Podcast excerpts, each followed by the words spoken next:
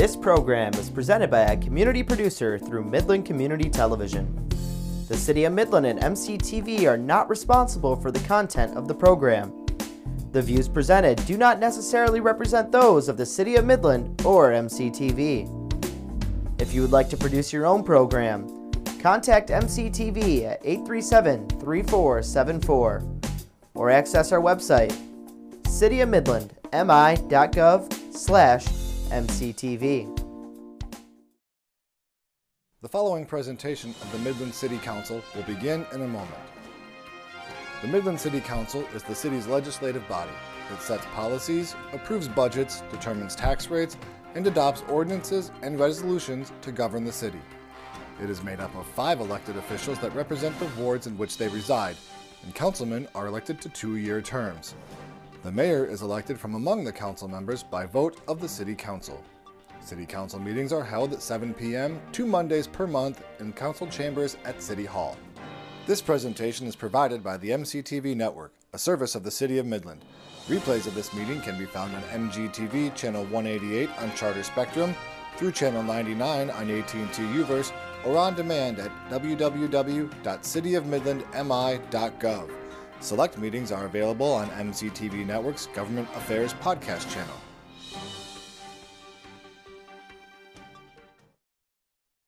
Good evening and welcome to our special July 7th, 2022 meeting of City Council and the Planning Commission. And this is really, Planning Commission is taking the lead on this, so I'm going to turn it over to Mr. King. Thank you, Madam Mayor. Good evening. Uh, Thank you, everyone, for joining us tonight. Um, This presentation uh, is brought to you as part of the Midland uh, Master Plan process, Midland City Modern. And I believe tonight's presentation by Urban Three is going to be one that's very thought-provoking and conversation-provoking.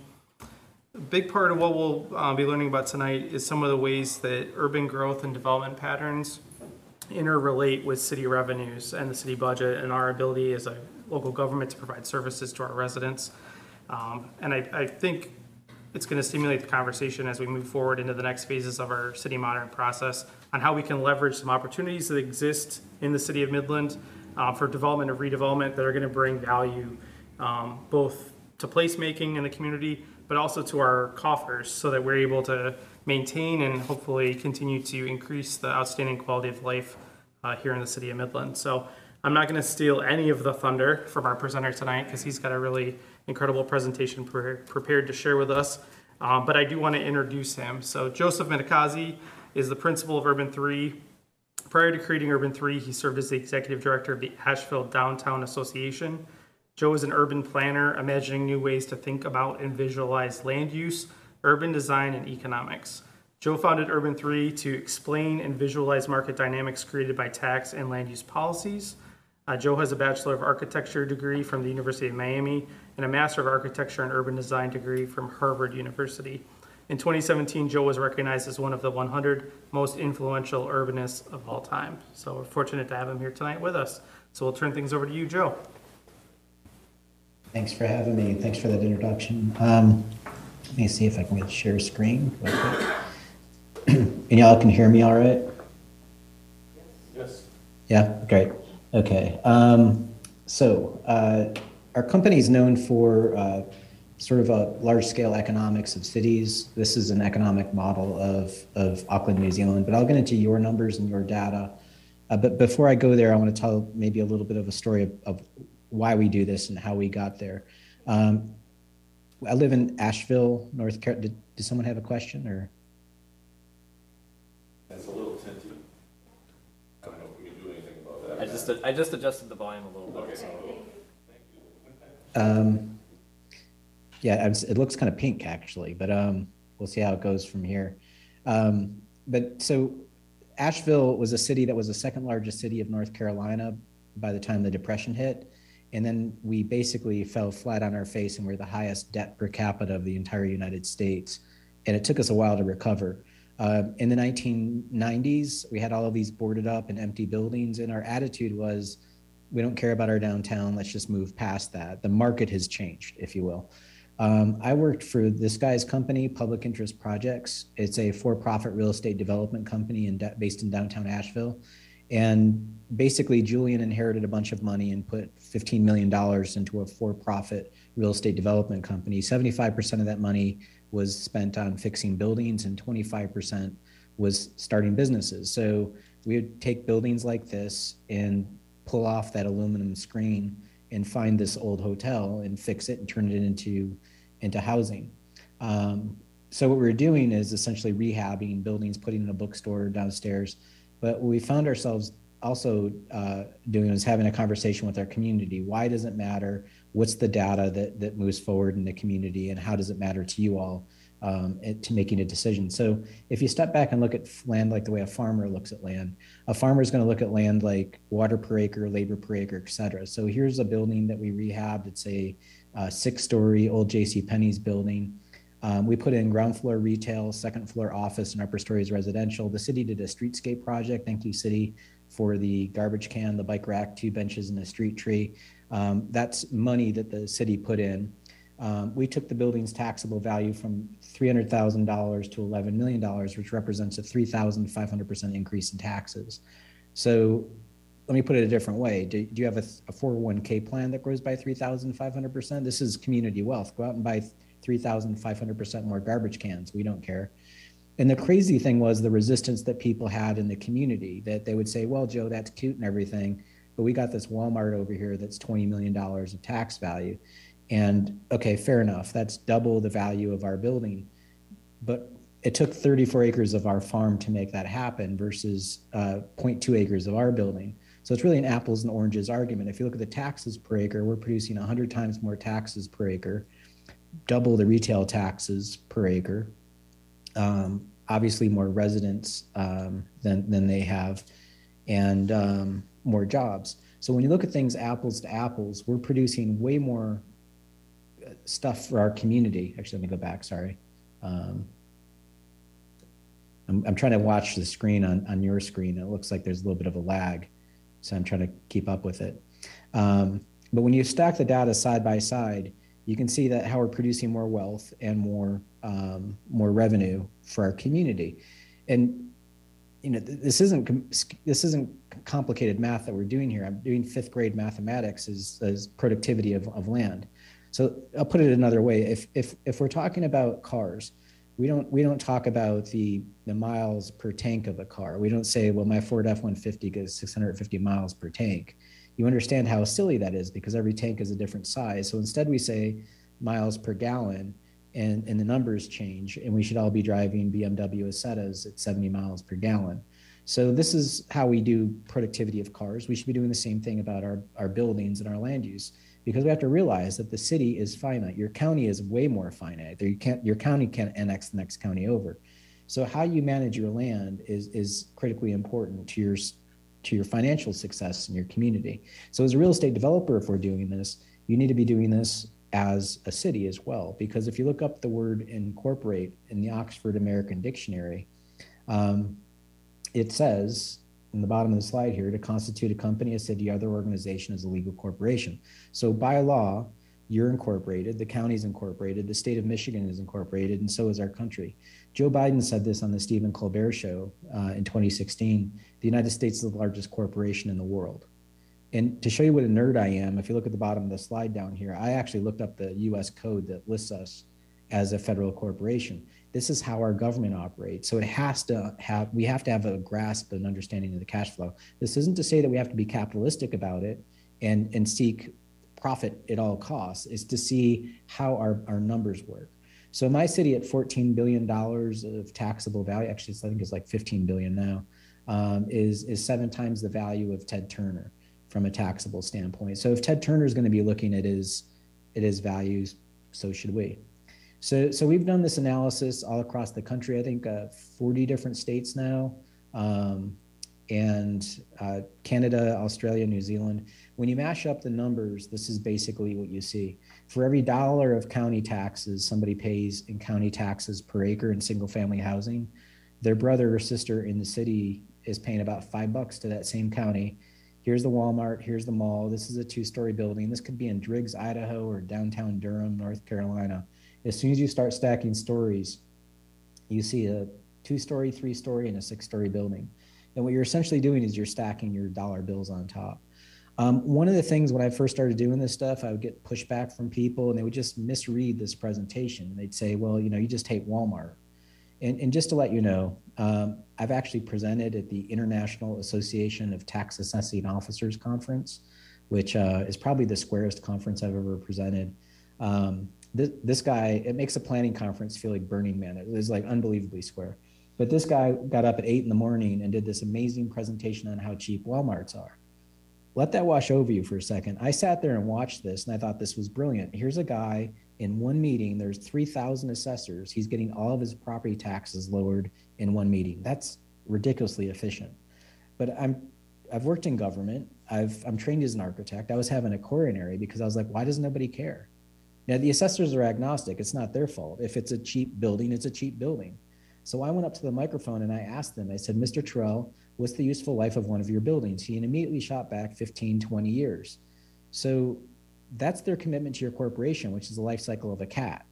You know, sorry, I'm a dog person, not to throw any shade at cats, but this is what they commit in your community. And this, again, don't hate the player, hate the game. Understand that there's a perverse incentive to build junk in your community. You pay a lower taxes if you're charging property taxes, your value. So I would argue that people don't see it because we're, we usually don't talk about real estate economics this way. We really don't think through what the ramifications are from a governance standpoint.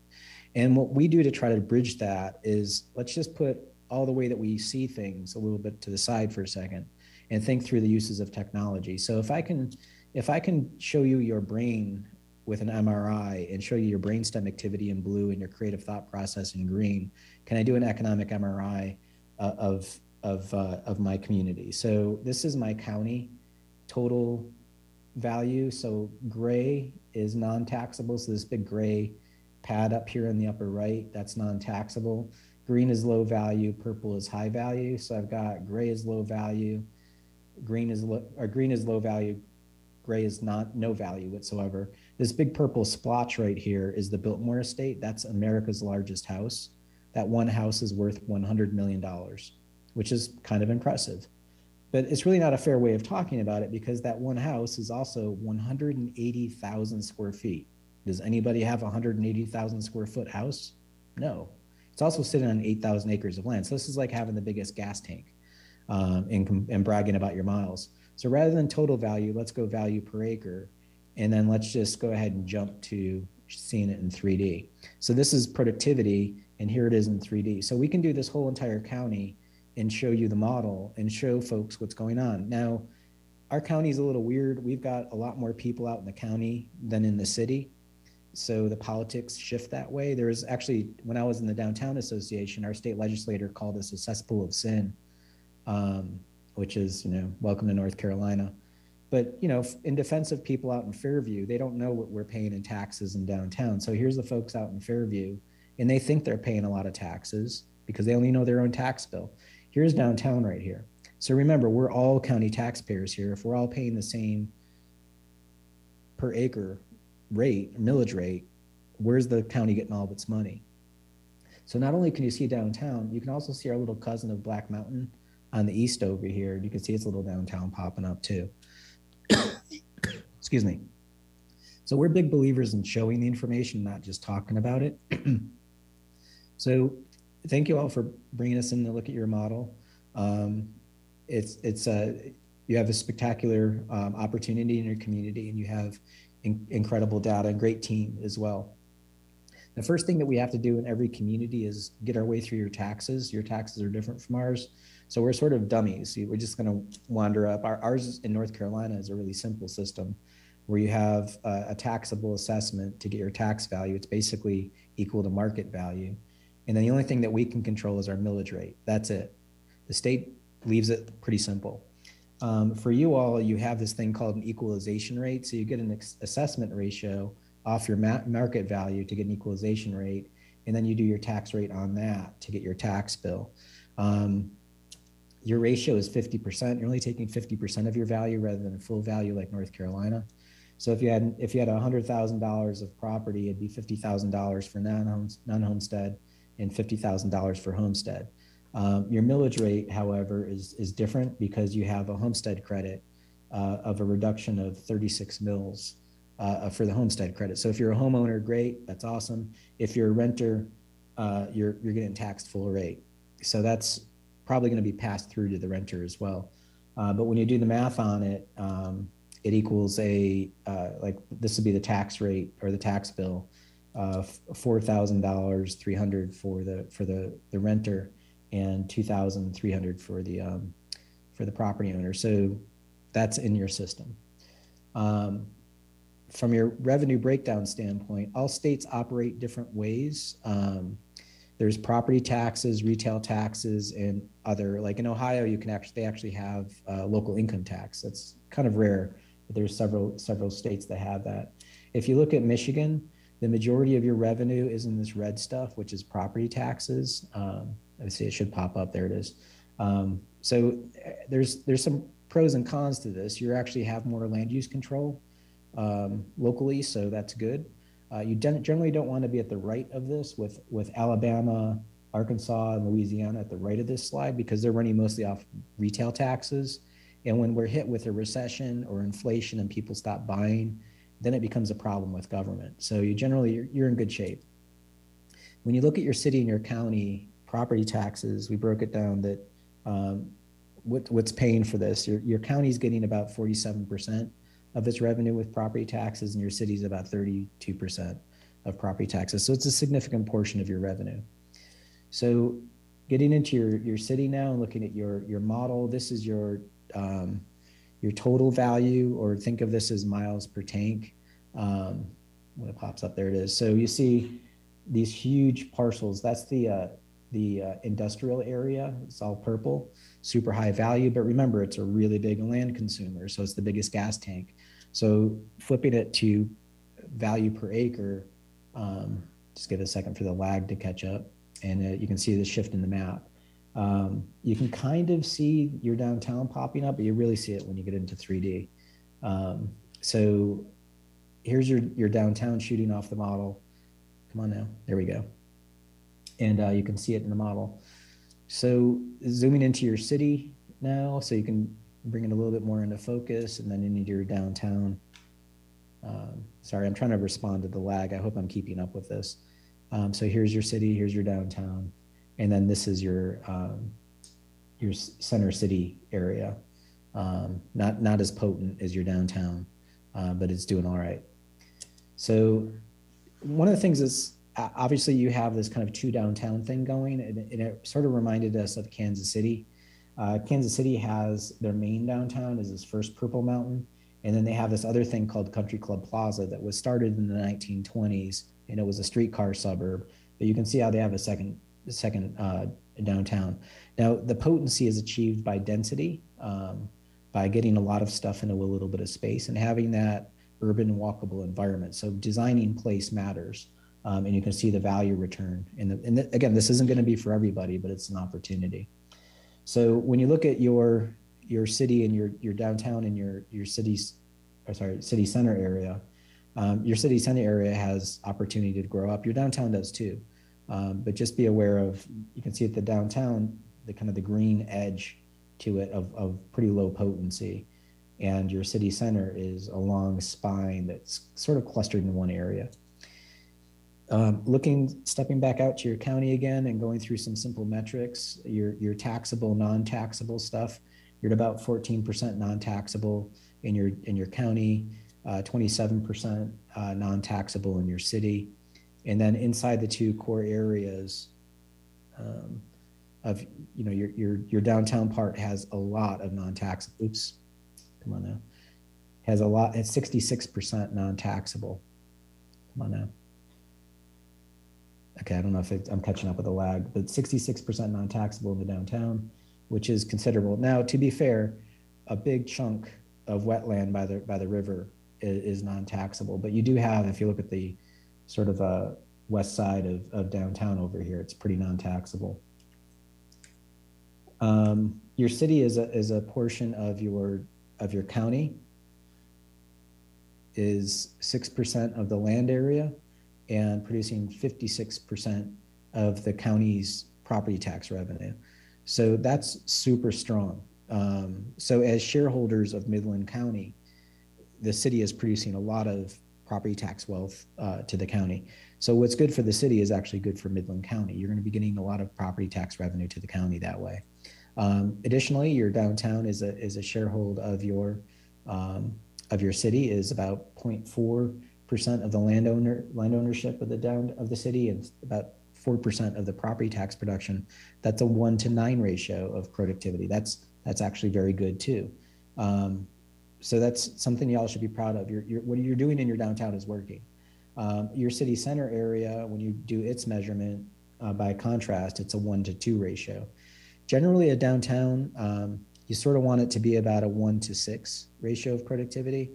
So your downtown is exceeding that one to six, and this area has room to grow. But stepping back for a second and realizing your downtown is a portion of your county. I'm waiting for the lag to catch up here. Um, it's about two tenths of a percent or two, two, two one hundredths of a percent of footprint of the county. It's 2% of the county's property tax production. It's a one to 100 uh, level of production. So I just want to let this sink in for a second. As you increase the value of your downtown, the potency to the county is way better than the potency to the city. So what's good for the downtown is great for the city, but it's unbelievable for the county. So it would it would behoove you all to bring the county into this conversation as you continue this work in your city. They're going to benefit too, and they should help participate in this. If it's converting one of their surface parking lots into a mixed use development and, and having more compact development, that's going to benefit them in the long run. So I would I would extend that offer in in conversation with them that this is good for them. Okay, so now going through that's the overall macro of the model. Now individual components, the ingredients of what make up your city, the land uses. Um, I'm just going to run through sort of a windshield survey of some places. We always start with a Walmart. Everybody's got one. And the Walmart is like your control subject. It's like, what's a big box? A big box is pulling $330,000 an acre. So I'm going to go ahead and use that number, and it's going to be on the bottom of every slide going forward. So here it is on the lower right, and the single family houses um, right there. So if you look at the lower right down there, it's going to be there on every other slide going forward for this section. But basically, single family is pulling about a little bit more than a Walmart in, in production. So that's like is is a basic uh, number, about 384,000. When you get into multifamily, um, you're looking at um, it's sort of all over the place in the sample, but your land use patterns, you go f- from about 300,000 an acre to uh, 400. Um, this Wingate one is 570,000. Um, and then Stratford Place is, let's call it double a Walmart at 750. Um, Midland Manor is around 800,000 and uh, the Brooks Estates Apartments is now at, at the upper right there is at 1.2 million. So you see the potency as you uh, of multifamily. There's a misnomer that people have that where they think that single family housing is the big producer, but it really tends to be multifamily. It depends on the type though. Um, the missing middle stuff in it, the stuff that we've sort of zoned out of existence, townhouses, uh, quadplexes, things like that. Um, we we find them in places. Uh, we found some of yours.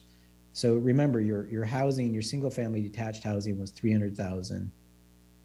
The uh, Cherry View condos on the left are pulling six hundred thousand or double single family. And those townhouses on the right are one point six million. Um, but overall, as a sample, multifamily is pulling uh, about double uh, single family. When you get into other types of housing, uh, some of the stuff that you're doing downtown, the mixed use stuff, um, you're going to see a significant jump in, in the value. Um, on the lower on the lower left is is the Ellsworth at 2.2 million, the Larkin blocks at 4 million, and the H residence is just a stunning 31 million dollars an acre, or 10 times the potency of average single family, um, which is, or is that 100 times? Sorry, um, the potency. So on average, again, that's an outlier at 30 at 31 million, but on average, mixed use is pulling 4.7 million versus 300,000 for, for single family detached. Now, because of who you are, uh, you, have a in sizable amount of land that goes to industrial uses. Um, that's its own class. Um, when you look at who's paying what in the system, uh, these are your your your top uh, uh, taxpayers. Uh, cogenerations by itself the most at 10%, Dow Chemicals at 9%, and then all the way down to uh, uh, Trinseca, Trins, Trinseo, and then this is everybody else. But as a sample, it, these tend to be large land uses. They're their own animal. You know, you can't put anything really near them. But this is the Dow Chemical plant itself is pulling 151,000 or about half of Walmart. Um, now, granted, your trade-off is jobs, employment, income uh, for that land use type. Uh, your your world headquarters for Dow is at 2.3 million. A denser building, more building, more valuable building on the site. Um, but it's all tied into this office use. So as, as a whole, the office industrial park's about 90, let's call it $93,000 an acre. Um, going through those different types now into commercial, um, Walmart, back to Walmart, 330, Costco is about 425. Um, the Home Depot is, is uh, sorry, it's waiting for the lag here, uh, 330. Um, when you get into the, uh, the mall complex, um, I can't see this on the screen, but you can see the span of these. Um, let me go back for a second. It's about, let's call it, the Home Depot is about 300,000. To, to show you a different uh, land use type, this is another hardware store right here. The Ace Hardware downtown is pulling 2 million by comparison. So basically, the trade off is smaller the parking lot, it's still just a hardware store. Um, that's a sizable increase from that from that Home Depot at uh, three hundred thousand dollars of taxable value. So one of the things that we've kind of learned over our study of cities is we really should start questioning things like parking standards, um, because basically it's going to devalue the, the the real estate. The bigger the parking lot, the worse it gets. So when you look at look at the trade off, is it really that difficult to go to the Ace Hardware? Um, so now going from those land use types to um, out by the circle, um, you're seeing the Rite Aid at 372,000, uh, the circle properties on the north side at 317, and then it spans anything from from let's say 1.7 uh, is the highest, um, or no, sorry, 2.1 million at, at, uh, at Ginny's Goldsmiths is the highest potency. So this is starting to give you some of the indications that those buildings that were built back in the day closer into the circle at that urban pattern, you can see the difference versus the kind of like the suburban introduction of the of the Rite Aid down at 300,000 versus Ginny's Goldsmiths at 2.1 million. So these little spaces are actually super super potent. Um, now, granted, there's trade-offs. Uh, the parking is usually not in this big field in front of it, uh, but it's usually nearby. But this is the start of what you see with urban environments. This as you grow into your downtown, similar product, but maybe two stories, um, you're going to see it jump up. Let's see, it's the next slide. There we go. Um, at the low end on this one block, we're at 2.6 million, but it goes as high as 3.6 million on this on this block. Um, it, it's fun to look at the buildings downtown and see some of it's just a, a, place and time. Has it been renovated or not? This is a really good example here. Um, this this uh, Lewenstein building, it's basically the same building split in half like a duplex, but on the right it's about 4.1 million and on the left it's 3.1 billion. So for the same commodity, the one on the right's at a higher percentage, and that's probably because it was renovated or higher value for some reason. But um, anyway, when you interrogate the data, you'll see things like this. And then into the bigger commercial product, you're looking at the East End, the Dow building is at 7.3 million. Um, and then the H Hotel is coming in at, at uh, 7.7 million. So just to recap, I went through a lot of different land uses. I'll just put it on a model and, and show it to you all in different places so you can see where they are um, in your community and how they stack up um, ac- across, across the spectrum. Um, this, I highly encourage you to just print this out and take a look at it. Um, we can also send you the model so you can look at it on your phone and, and zoom around the different properties. So into some land use patterns, one of the things that we've talked with, I've mentioned earlier, we've talked with your uh, team about is the, the parking that you have. Um, you have a tremendous amount of parking downtown on taxable land and non-taxable land. So uh, uh, the the analyst uh, uh, uh, Leah, she's on she's on the call here. Um, she's she's broken all of this down, but basically in your downtown, you're looking at, um, you know, there's a sizable amount of exempt parking uh, uh, land in your downtown. Um, you're looking at 10% of that is surface parking. 20% of taxable land is uh, is parking, but you're looking at 67. Um, uh, tax taxable parking is 67% of all parking. Um, something to consider. We tend to think of cars when they move around on the street as a public good, and the car can be serviced by the government to have public access. But when we create a parking deck, all of a sudden it's there's an encouragement that that, that should be really the private sector doing that. Um, getting that taxable land into a building is more tax productive for you all than having it wasted for surface parking. It's that simple.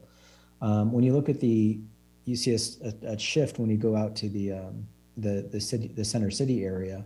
Um, it's a lot more non-tax or a lot more taxable land is is in the parking. You're looking at 36 percent or 92 percent of the of the um, taxable parking is uh, the parking is taxable. Um, so that's a that's an incredible opportunity to turn that you need to turn that one around. Um, going back to your your city for a second and looking at all of your buildings, your buildings take up um, about 39% of your entire city, um, and your your parking takes up about 22%, um, and uh, your roads are about 30%. So your roads and your parking are about the same size in, in, in area. Zooming into the downtown, you're looking at 40% of the land area is used for surface parking. Uh, 28% is for roads and 30% are for buildings. And in this center city area, um, you're looking at a, a stunning 58% is surface parking.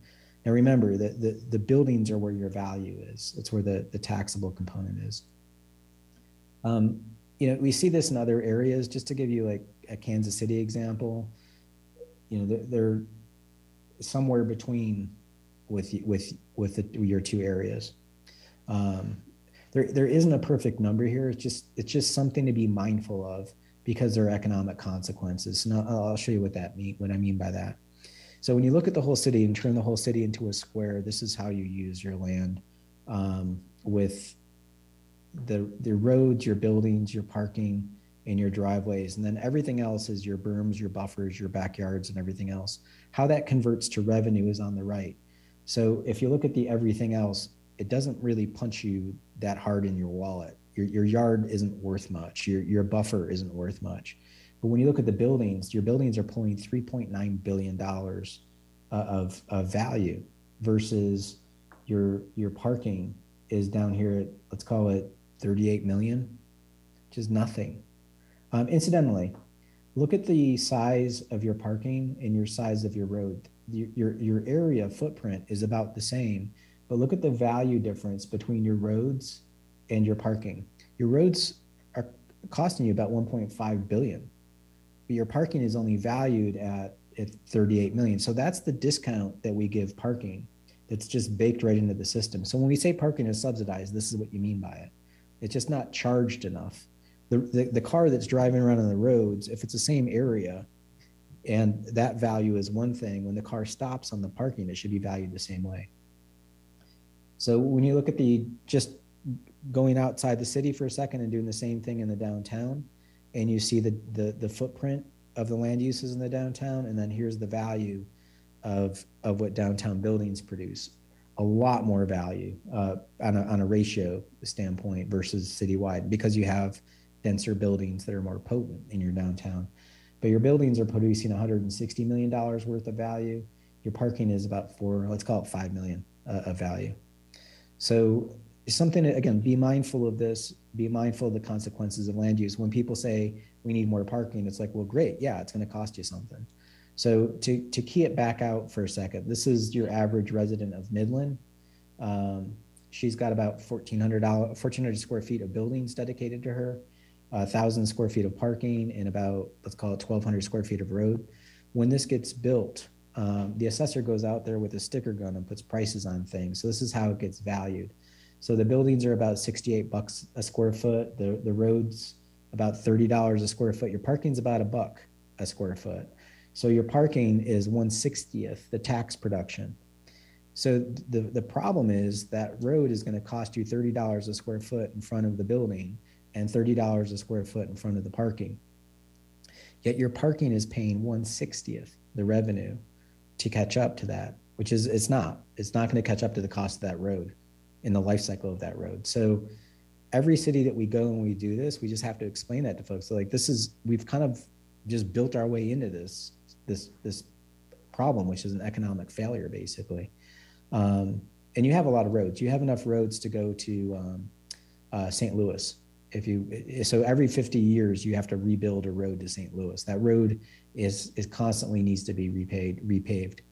Uh, whenever we do work in a community, uh, we always try to find a local um, something curious that's interesting. Um, we did find uh, you know Kathy's from from um, from Midland, and um, we we thought it was pretty funny that she had a uh, she complains about taxes too, um, and she also has financial problems. So maybe learn from Kathy. I don't know. Um, anyway, just moving aside. How you've been growing? Um, you had a, a couple big growth spurts. So from the early 1900s to 1950, and then you had a super rapid growth um, after World War II, which you all know. Um, so previous to 1970, if we just stop there as a benchmark, um, you had about about 6,000 people. You added uh, 5,000 more people um, after that, yet your your built area doubled. So you didn't double your population. You it's like maybe 80% of your population, but you doubled your land area. So as you consume more land area, you're consuming more roads in the process. So you're going to be stretching out that infrastructure. So so be aware of that that pattern that you were able to build into a denser pattern earlier on, and recycle that existing infrastructure. So here's a chart showing um, just compared to some other areas and how they grew. Um, this is your your population growth compared to Bay City and Saginaw. Um, you're doing all right because you're you're still on an upward trend. It's not a it's not a rapid growth, but you're not losing population the way that Saginaw and Bay City are. So that's that's good for, for y'all.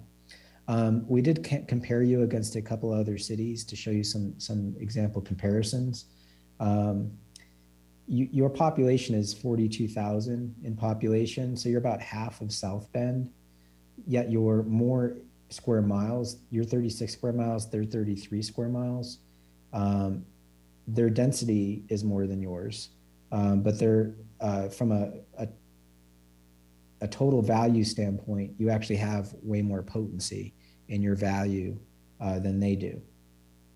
Uh, Traverse City's in the state, so that's going to be an easier comparison. Your money's the same basically, but you can see that there's they're let's say a third the population at 15,000. They're doing that on seven square miles. Their population density is double yours. Their top of their model, the peak value per acre, the top of their purple spike is at 77 million, so they're double the peak value, and they're just a little bit behind you in total value at 2.44 billion. Um, Rochester is a much more potent place. It's a much larger place. They're also home to a big world headquarters, so we went ahead and threw them in because of the Mayo Clinic. Um, their peak value is stunning at 166 million dollars per acre of value, um, and their total value is a lot more potent as well. Um, probably easier to use Traverse City is, is an example. Um, but just we had these, so we wanted to sh- show you what's going on. You can also see how, um, in the case of Traverse City, they not only have their downtown, but they have this kind of like foothills of red and orange around their downtown. So they're able to cluster more development in and around their downtown and take advantage of that first ring um, neighborhoods where yours kind of drops off pretty quickly um, in your model. So it's just, again, something to study and compare. Onto the growth projections, we looked at the downtown and the, the center city area. Um, here's your um, value per acre map on the left and an aerial on the right. Um, and then here it is turned into like looking at the parking um, and what you could do with that. So to give you an idea of, of the parking and the scale of it, um, on the on the right is the um, that's a Larkin deck, and on the left is the parking lot next to it. So you've got about the same square footage, but when you put things into a deck, you can obviously do more parking in it. So you get 300 parking spaces in the deck versus again the same area at 115 parking spaces. Um, so one of the things that we thought about is could you do a couple more decks and reduce the, the footprint of the surface parking stuff. So here's the Larkin deck. Um, and then here's, sorry, there's a little bit of a lag still. Um, so when you look at the acres consumed in the upper right, the Larkin deck um, consumes 0.9 acres, yet it produces 300 parking spaces. Um, there's 4,000 parking spaces in your entire downtown, um, which is a lot. Um, so here it is in land use.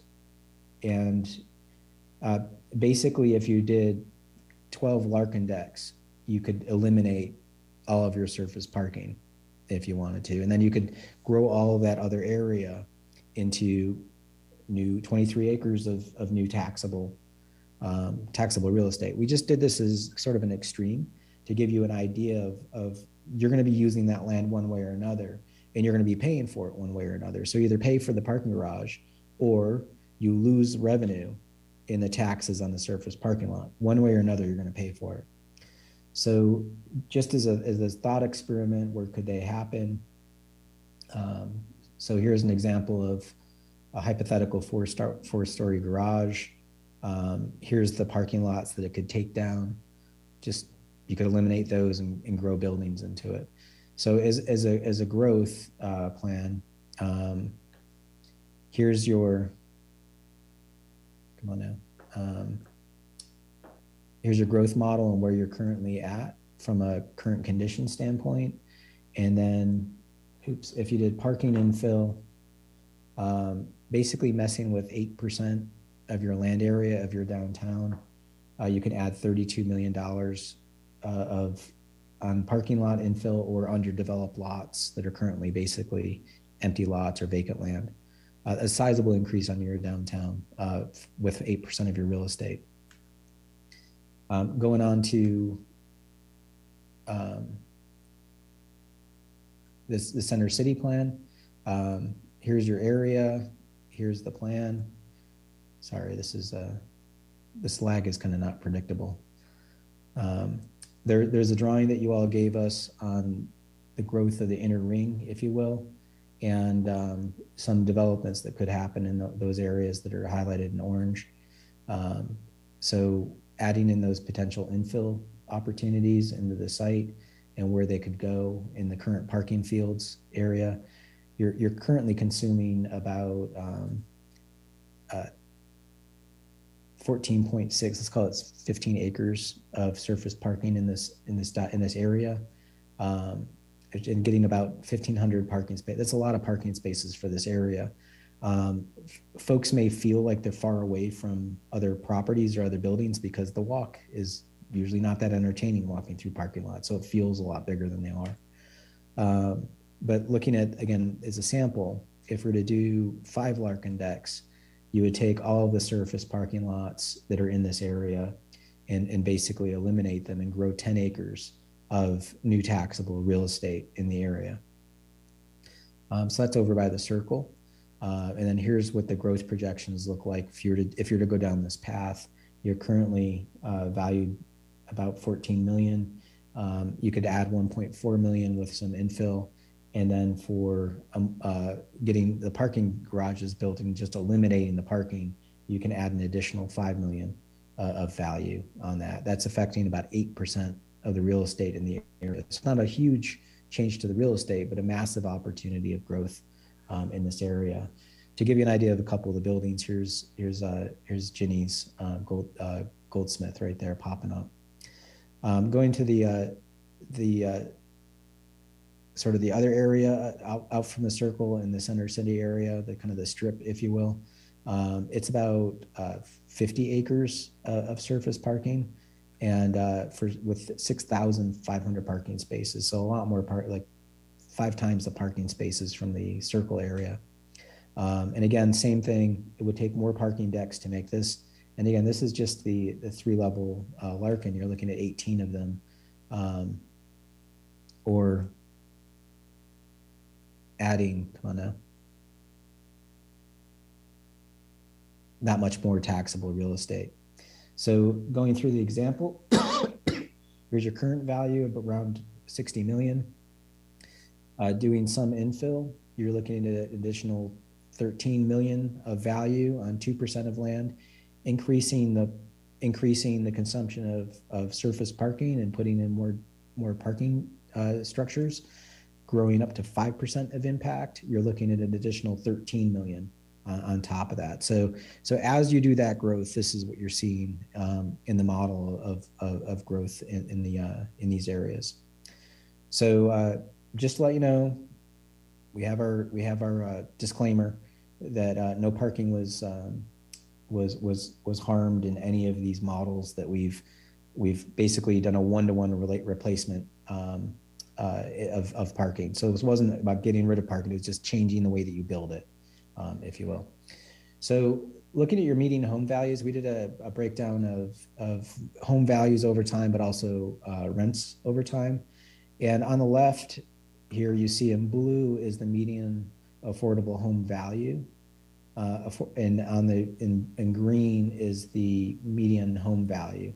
Um, so what you're seeing is a trend line is this kind of upward growth of of the median house increasing at about 30%, which is which is solid. That's it's good growth. Um, it's kind of stable, if you will. When you look at your rents, however, you see a different story. This is what you're looking like with your rents, um, with a median affordable rent and the median rent, respectively, in blue to green and you see the growth. So it, rental, your, your rental experience is, uh, is increasing 60, 60%. So there's a, a huge gap um, between your um, median house, uh, affordable house value and your, your median home value. But when you're looking at your, your rents, however, the gap's not that strong. It's about 4%. Um, so another way of thinking of this is what we're seeing in your numbers is your median home value to purchase a home is 1.5 times lower than what's considered affordable. So your price to enter into a house is actually better to buy, but if you're renting, um, it's it's it's it's it's a different picture. You're, you're basically your rents are going through the roof, um, as you probably know or you hear around the community. Um, stepping back out and what we've done is a series of, of infill opportunities in your core areas now looking at your city in a more broad broad strokes of looking at your just doing infill and um, in, in, in the neighborhoods um, in and around your city. You're looking at a, a altering about 50 acres or about 8% of the land area. You can harvest about um, 46 million just doing infill new new housing um, in, in the community. Um, things like adding more townhouses, if you will, um, is an example. Um, the kicker is when you do things like um, ADUs, uh, things where they're on existing property, where somebody just just make it easy for somebody to build a garage apartment to add more rental into your community, which is necessary because you're having rental issues of your pricing. So there's more demand there. So allow that market to to fulfill itself if you do that, that would add 50, about $55 million of new opportunity. We just did a quick like CAT scan of your zoning of who could do this and how would you, how would it yield as a result? You're going to be adding more square footage of value onto a property that's going to have taxable value. So that now we're just up to 8% of the area of, of affecting real estate in this pie chart, but you're harvesting 54.5 million new taxable value. So it will also help alleviate some of that pressure on the rental prices in your community. Um, in the, uh, the, the Bay City Road corridor area, doing a similar uh, analysis is about 680 acres. It's currently somewhere around 60 million uh, of, of value. Um, just doing altering about 54 acres of, of development, you're going to yield about $20 million of new taxable value. So now taking all of this, all of these different scenarios, and what does it mean to your community if you were to just do everything all at once? I know that's a sort of a lot to take in, but you're currently worth $3 billion. So um, if you add your city center, you're going to be adding um, 26 million uh, onto, onto that. If you do the downtown infill stuff, you're going to be adding another 57 million. Um, if you bring in Midtown, you're adding, and that's a there's a lot more development there, but it's going to yield a bigger result of 157 million on top of that. Um, your Bay City Road corridor, you're adding another 178 million. All of the accessory dwelling units is a stunning jump of 400 brings you up to 460 million stacking your your stuff here so just to recap here's where you're at at 3.1 billion and by adding everything else you can roll that up to 400 and 460 million dollars of new development on top of that 3.11 billion. So that would take you to about let's call it 3.5 billion of, of new growth in your community without expanding any any you're not expanding any boundaries you're not expanding any new roads you're not adding more infrastructure. This is all on your existing costs. So because i like to use the word corporation and run the throw the number around we went ahead and pulled what you are worth versus uh, dow chemical um, you know you'd need uh, 2 3 4 16 17 18 about about 20 um, uh, cities to make Dow, Dow Chemicals worth a lot of money, but maybe closer to home, easier to talk about. Let's talk about the Lions for a second. Uh, you could liquidate your city and buy one and a half Lions. Um, I can tell you that our parent company, the real estate developer, um, we know the cost of the cups in the nightclub. They cost five cents a, a, a, a cup for the for these plastic cups. Um, I can tell you that um, uh, Sheila Ford Hamp probably knows Jared Goff's towel bill. Like you know these things when you run a business. So be aware of the cost of those roads, be aware of the cost of that infrastructure, and also understand your revenue and your stats of what's going on in your community. Um, this is a huge presentation. I know it's a lot of stuff. We always like to end by a little bit of a recap. What are your next steps? Where do you go from here? And again, I can't say this enough. Know your costs and map them. Understand what things are costing, what you're carrying um, with all of your roads, enough roads to go to St. Louis. Um, learn from other places. It can be even bigger places. Learn from uh, Kansas City. Learn from places that are doing um, the miss, missing middle stuff, that are doing infill, aggressive infill, ADUs. Uh, again, this isn't going to be for everybody, but this is part of your market to grow it. So when you look at that second downtown that they have, um, on the right are your Pathfinder Commons. On the left is a is a six pack apartment building uh, right here in, in uh, St. Louis. It's pulling six hundred thirty thousand dollars an acre. These are again, this isn't downtown uh, uh, Kansas City. This is this is that streetcar suburb, and you see these significant buildings um, in their second place. Now, this isn't to say that you're going to do a 14 story building, but understand that you could have another version of your downtown and be all right. Um, be aware that little things, little buildings have a huge impact. Um, so it's one of the reasons why we pointed out um, uh, Ginny's Goldsmith uh, and some of the smaller buildings. You've probably driven by these things a million times, but like the the Kraft Hemp Company at 1.5 million dollars, the thing is the thing is skinnier than a smart car, and it's producing that kind of wealth. These small spaces um, usually are affordable for people to start businesses, small businesses, but they can grow up to bigger businesses. The same is true with these buildings, that the buildings can can grow to being second story buildings and things like that. So there's lessons in the older patterns of growth that you can learn that are sitting right in your own community. Um, continue on your path. You you, you have uh, great ideas, a great vision. You've identified areas to do your work into the future, the surgery, if you will. Um, and your current value of your uh, center city area is, is about 60 million. It could grow to be about 85 million uh, of, of new opportunity if you stick to your plans and you go through this. It's, it's not easy to grow to this, but you'll have returns in the future. Um, the urban pattern of growth is more complicated, period. It's going to be more expensive at the front end, but you're going to get more long term value out of it. That's the lesson that we've learned from cities in the past.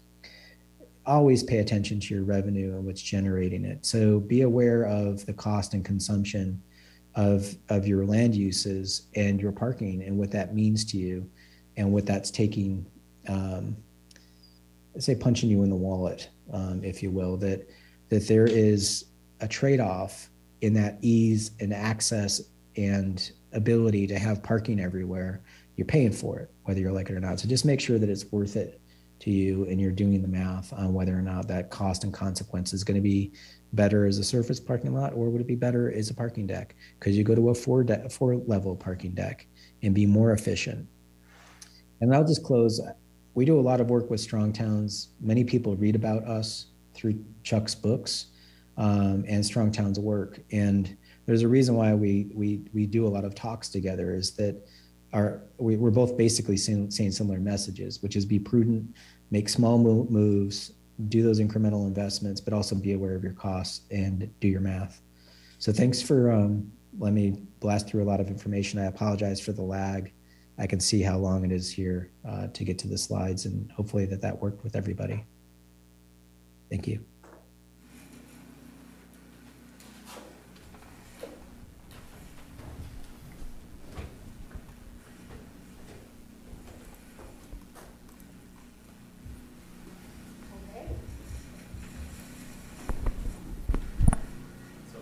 Madam Mayor, at this point, you would have the opportunity, uh, commission members who are in attendance or members of council, if you have specific questions or just general concepts and discussions you'd like to have to follow up on the presentation that you received, or um, just exploration perhaps of some of the concepts that you heard this evening from Joseph. So um, at this point, you can open it up, I suppose, to anybody. This really is meant as a workshop for both commission members as well as city council members. I can go ahead and start. Joe, one of the things, obviously, you're, you're, you're going after parking. And I would, I would acknowledge that there are certain parking lots in the city that are oversized. You pointed out the, the I mean, Walmart, Lowe's, any of the big box stores, you'll never find those to be half full even. Um, and then you pointed out also some that were located near the river, which frankly you can't really do much else with because they are prone to flooding. So I wonder whether you've looked at, I mean, can you take, then the question is if you, if you took away from big box stores the amount of parking, would you find a taker for that space? In other words, is it attractive? You know, you see some of these infills uh, we have a Meijer grocery store where they put a Culver's in front and a, and a I don't know if the Taco Bell really kind of qualifies, but there's they've put a couple other these little uh, smaller, usually fast food places, but you, you can only do so much of that. Um, you know, we've got one sitting over here in front of what used to be a Kmart called Little Chef that's been sitting vacant for years. Uh, so I wonder how val- you know you take away that parking that we probably don't need, but can you really trans turn that into value? So I don't know if you have any thoughts on, uh, you know, the equation doesn't always work that way because the parking is not in spots, at least from my perspective, where it's it really does bring does offer the opportunity for more value because it's just in the wrong spot. Well, it's it's going to depend. Um, you know, I, it depends on the location. It's going to depend on the quality of street that's there. Is any is anybody going to build a a walkable um, urban type building on a road that's basically screaming and yelling uh, auto dependency? If it's like a like a the, the term that Chuck uses in his book is called a stroad. It's a street road hybrid. It doesn't. It doesn't function well as a road, and it doesn't function well as a street. Um, so he calls it the futon of transportation product. Um, and a futon is, you know, isn't comfortable as a bed and it's not comfortable as a couch. It's, but it serves both purposes. So cities we go to, you see these things at the edges that have drained the, the, the transportation out. And they tend to be five lanes. They tend to be traffic nightmares and they don't function well because they're not moving cars. They're kind of dangerous. They're moving cars at scale, but not in a safe way and not in a way that is going to facilitate good urban product on the side. So it's kind of hard. I wouldn't I wouldn't necessarily recommend that that would be your first um, experiment um, because you know how I- I would I would maybe check into what's the useful life of that Walmart and is it hitting its 20 year window? If it's hitting its 20 year window, then you've got an opportunity to do something because that building is going to be left behind by Walmart. And again, this, this is their strategy. This is the way that they run their business. Great. As long as you're aware of that, that's when you're going to start to see a flip in the property owner. So you want to get your plans ready for when that happens. So if a developer did come in and have the opportunity of doing a mixed use development or something of higher density, you want to have those streets around it uh, facilitate that. You don't want to have the streets as sort of a sort of like a dysfunctional sort of mini highway thing, and then you're trying to put some like pedestrians next to it. That'll never work. Um, it, it's kind of like if if you just put a bush out in a parking lot and hope that birds show up, they might. But if you have a forest, you have an ecosystem for the birds, they'll show up. So the walkable environment has to be more thought through for that to happen. Now, it, going from that Walmart parking lot to somewhere in downtown, um, there's plenty of parking that, particularly on the west side, uh, that the county owns that could be redeveloped. Um, you're already having that market turnaround in your downtown. You have the things that people can walk to, and you have streets that are walkable and pleasant. That's probably the bigger bang for your buck. Um, could you experiment with no parking requirements whatsoever? See what happens. You know, that will, will the Walmart come in and do a smaller parking lot? Let, let it leave it up to them. Yeah. Um, but don't don't force them to over park as if it was Christmas. Um, Yeah. uh, a Black Friday or something Right. like that. And then for, you know, 360 days out of the year, it's just underutilized and you're paying, they're paying low taxes on it. So Yeah. it, I don't have a, a simple answer, as you can tell. It's just, I'd have to see the location and how it would work and I would try a couple things. Yeah, that that, that's, that's a, that's a fair point. I think, you know, as we look, if the 30 years, if Walmart truly will, you know, demolish their building, whether they would consider, you know, building it somewhere else, and then we could redevelop that in a different way in the future. But I, but in terms of the rest of the property, I think some of these things, I worry that some of these things may distort our analysis or distort how we're looking at things that maybe our, maybe our proportions aren't as skewed as maybe it looks like because if you start backing out some of these large parking lot areas, you know, where do we really stand? And I don't know if you tried, if you did that analysis or, you know, if you, if you, if you exclude certain what I'd call almost extraordinary items, right? How would you, how do, how do we look in that case? Because you want to have good data if you're planning the, whether it be the downtown or even the, um, the center city area along Saginaw Road. You've got a large plaza parking lot in front of what used to be Kmart again, which has a lot of parking space that you don't need, which sort of distorts the, the parking to uh, building ratio, I think. And so you want to make sure that if you, can you do the analysis carving out that, say, yeah, we agree, that's bad, but then where do we stand with the rest of it? I, mean, I suppose we could. I, it just, I mean, the, the scope was to just, you know, do a sort of a macro analysis um, and set up a standard of how do you how do you interrogate the data or ask those questions. Could you take the same methodology that we just did and pull out um, certain certain parking lots? Definitely. I mean, that's that's you all know your community way better than than than than I could. So take those off the table. You're still dealing with a lot of real estate. Yeah. You know, it's it's a it's uh, fine. Throw throw ten acres out. You still got forty that are still sitting there. So it's like there's a lot of real estate that's at play. Just be aware of. You, you just want to make sure you don't have policies that shoot yourself in the foot. You know. Yeah. Um, so don't encourage more of that parking if it's not necessary, or leave it up to the property owner. Um, you know, it's like why should why should that even be a zoning requirement? Um, that's a conversation a lot of communities don't have. Asheville got rid of their parking requirements in their downtown in the 1990s. Um, and but what they did is they did a proactive parking strategy that complemented it. So within the span of seven years, they built two parking structures, and that facilitated a lot of the building rehab because property owners could then just tell their tenants, go buy a parking pass from the city. And, and they did that. Or if people chose to not have a car, they're fine, you know? So it's, it's, you know, it's, it's, think through a lot of these policies that we tend to accept uh, at face value without interrogating them. Yeah. We'd also like to offer you an opportunity to invest in a parking garage in Midland.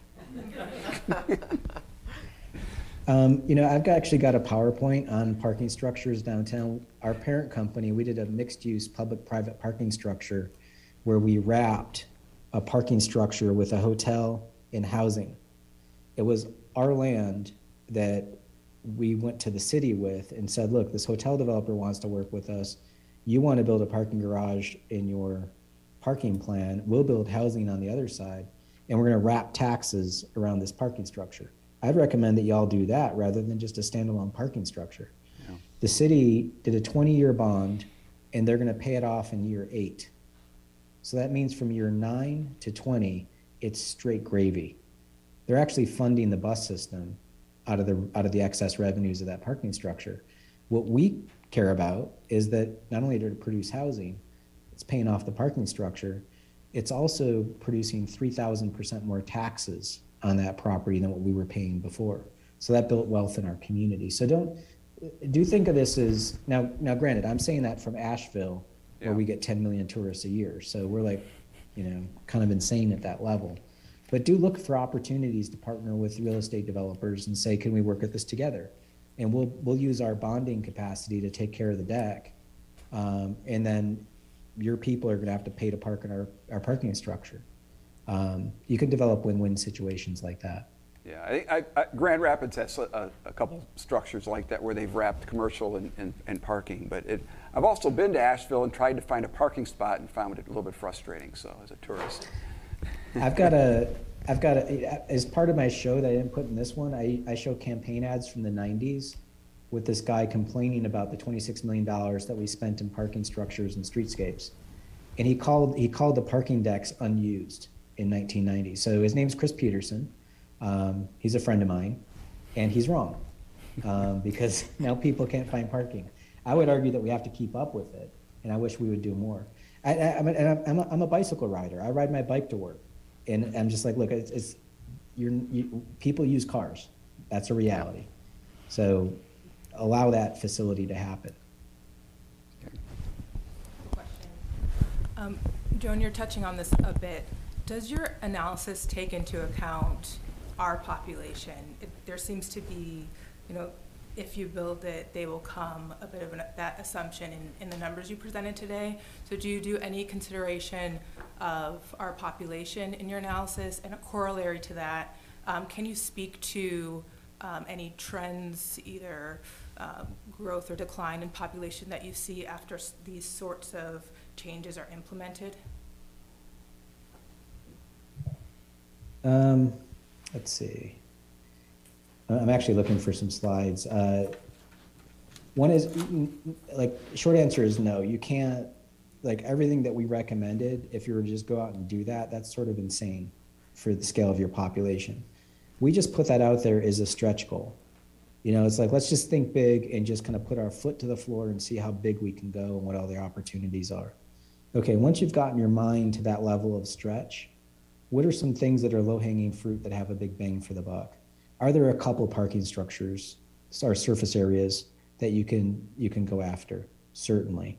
Could you do the ADUs, the the the, the backyard dwelling units for folks, and make it easy? Um, some cities actually do. Uh, South Bend, Indiana, does pre-approved building plans for infill. Now, South Bend, Indiana is in the opposite, uh, pers- but they're, they're actually worse off than what you all are because they're losing population. They're actually kind of like sort of flatlining but dipping a little bit. So they had to figure out how to keep people from leaving.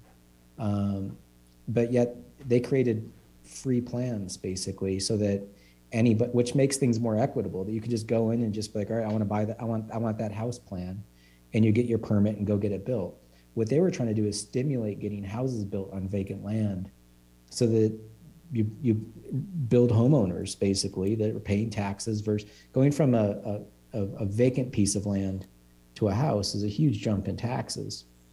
It's also opportunity for folks.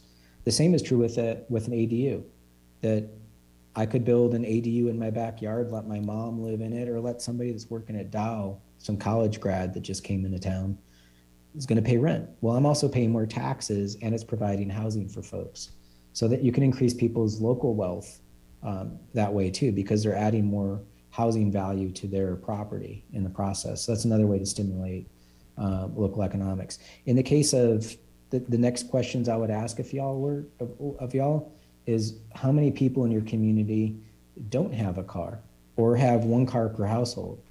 Um, because now we start asking questions of what kind of city are we designing for people? Uh, I'll, I'll use Indianapolis as an example. Indianapolis, Indiana, all of Marion County, the entire county, is uh, 50% of the population has one car or less. And inside this bus corridor that we were doing, it was it was 60%. And and I said to them, I said, look, with 60% of your population has one car or less, why are you requiring two parking spaces per residential unit? Not everybody has a car. And I think we tend to we tend to not ask those questions. And I would I would I would do that. That would be in the, maybe the next question to ask your data is how many people in your in, in Midland have one car or less per household? And just be aware of that data. And are we building a city for that individual to get around? Um, or are we just assuming everybody has cars? So, you know, that, I would start with the low hanging fruit of the ADUs. You know, just start small. We gave you a big stretch there um, on all of those. So you're right, not all of it could happen.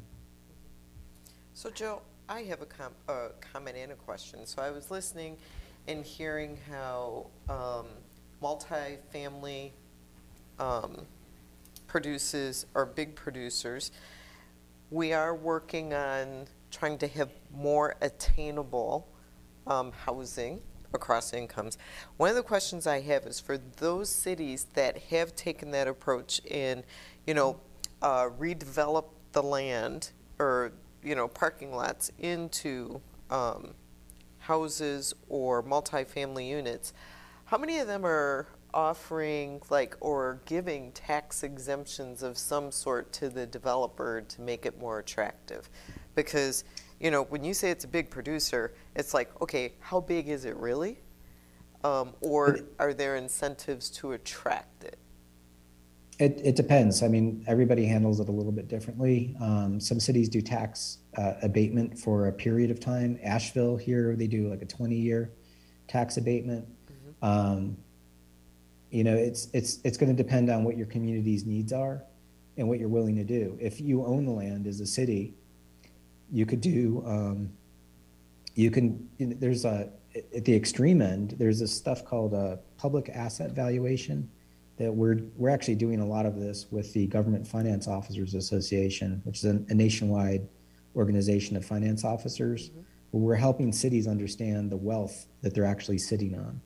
Uh, the example that we show that we did early on was uh, Salt Lake County.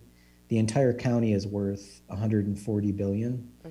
and they're sitting on 45 billion of opportunity. So think of a city lot or a county lot or a state building where you have these parking lots that could be used where you're building a, a mixed use parking structure with a building on it. That's going to add value and you could still hold it in the public trust. So, what if you were to say, um, we have this land, this is the type of building that we want. Here's here's a, a shopping list of stuff that we want on it, and we want to have it a blended income property. So it's 20% um, market, 30% um, workforce, and 30% uh, below workforce. And we're willing to discount the land, but we're going to charge you rent on the property. And so let's, let's let's work this out. What would you what do you want to charge for, for rent? It's not going to be free land, Right. um, and you can do commercial on the ground floor or whatever.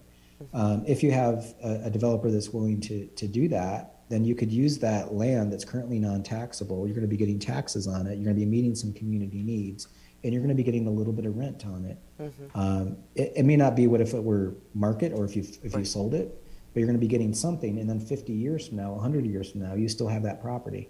They do that in. Um, uh, it's pretty commonplace in bigger cities. It's commonplace in Europe.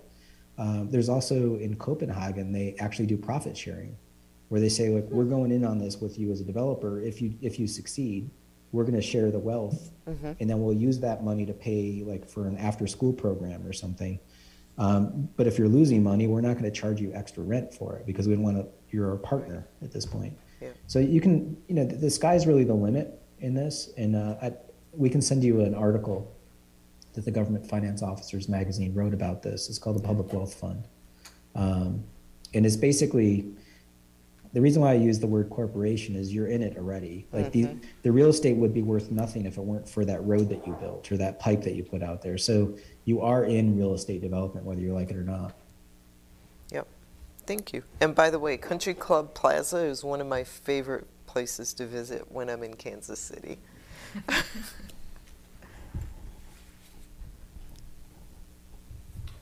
Um, question I have is, um, I think at one point you said density was a driver of the model, I'd be curious to know what other things within the model drive changes in value or worth in addition to density. Um, density is going to do it. Uh, architectural quality. Um, it pains me as somebody trained as an architect that if you think about it, if I build a granite building, it's going to be taxed more than a wood building. You know, so but that's the reality of the tax system. Um, so could you do an abatement program for beautiful architecture? Probably. You know, you say we want to have buildings that have a 200 year life cycle, um, and we're not going to we're not going to charge you in the first 20 years because we know that thing's not going anyplace. Um, that could be a way, a way to have a conversation, but definitely the design, the, the architectural quality is going to drive up value. The density is going to drive up value. Um, obviously, we also see some perverse um, oddity in the property. The things that you think are high value actually aren't that productive. Um, and yeah, our firm has done a lot of analysis on the uh, inequities baked in the tax assessment model. So um, that's another thing that's a whole that's a whole other conversation with the county about how the tax system works, and it tends to accelerate in the lower wealth communities faster than in the low higher wealth communities. Um, so, but generally speaking, what you'll see in the model is that it demonstrates density and design is what's driving the, the potency.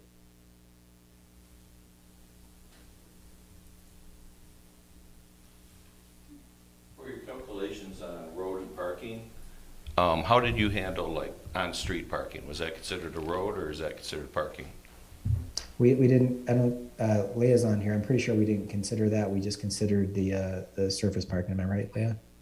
Correct. Yeah, we um, took out all of the street parking, so all of this is just surface lot parking. All right, thank you. And then talk to me about vacancy rate. Um, did you transfer that from the current to the dream at the end value? No, or- we, didn't get into vacancy analysis or vacancy rating. It's, uh, and obviously, like I said, we just went ahead and just said, let's just go crazy and see what that number is, is the, is the big prize. Um, the, the reason why um, vacancy rates are going to be tracked to, uh, I, didn't, I didn't get her, uh, the, the earlier question about what can you really grow into. So it's a very tied, this, is, this goes back to that same question.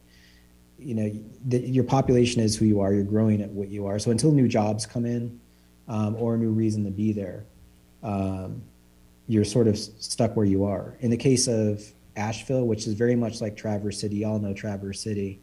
Uh, once Traverse City became more, you know, Traverse City was always a tour, always a, in a sort of a tourism activity area, but it used to be a, a lumber area, a, lum, a lumber town. Now it's converted full on into a tourism town, and, it, and it's gone crazy once their downtown took off. Asheville's the same way. 20 years ago, when I moved here, our downtown was sort of a sleeper.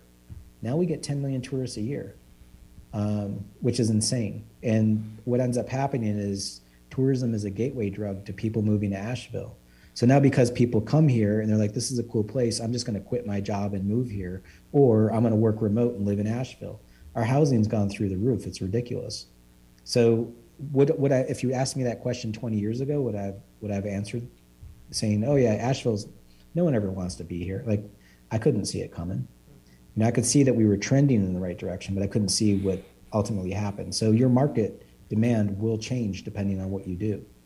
Um, so it, it's going to depend. That's a hard question to answer. I can't. I don't have a crystal ball with the future. So curiosity question, you said your housing went um, off the charts.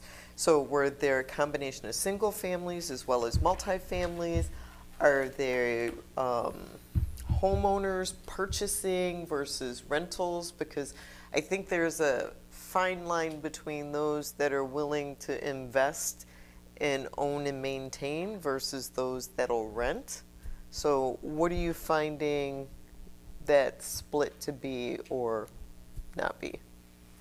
In in our community right now, um, it's kind of funny. it- It's I'm trying not to turn into Joe the taxpayer, and uh, and Leah knows what I mean by that because I am terribly frustrated with how my community handles its housing issue, um, and I know that because I hear it from from Leah and people that work with me that they're having a hard time living here and I can't keep up. We just don't have the salaries to keep up with with housing price. Um, the the bottom one percent of my county, the value over the last twenty years has gone up seven hundred percent. The top one percent has only gone up sixty eight percent. So the top one percent has actually lost value, which how could that be? So the other thing that we have is is we have Airbnbs in our marketplace where you know Leah's trying to buy a house. How can she compete against a doctor from Florida that buys a house in Airbnbs in Asheville and they can pay it off in four years with their income, and Leah wouldn't qualify for that for that mortgage. So one that's one of the things that's really, um, you know, it's you will develop into new problems. Asheville developed into this problem now where we should be taxing our Airbnbs as commercial product because they are. They're like a hotel room.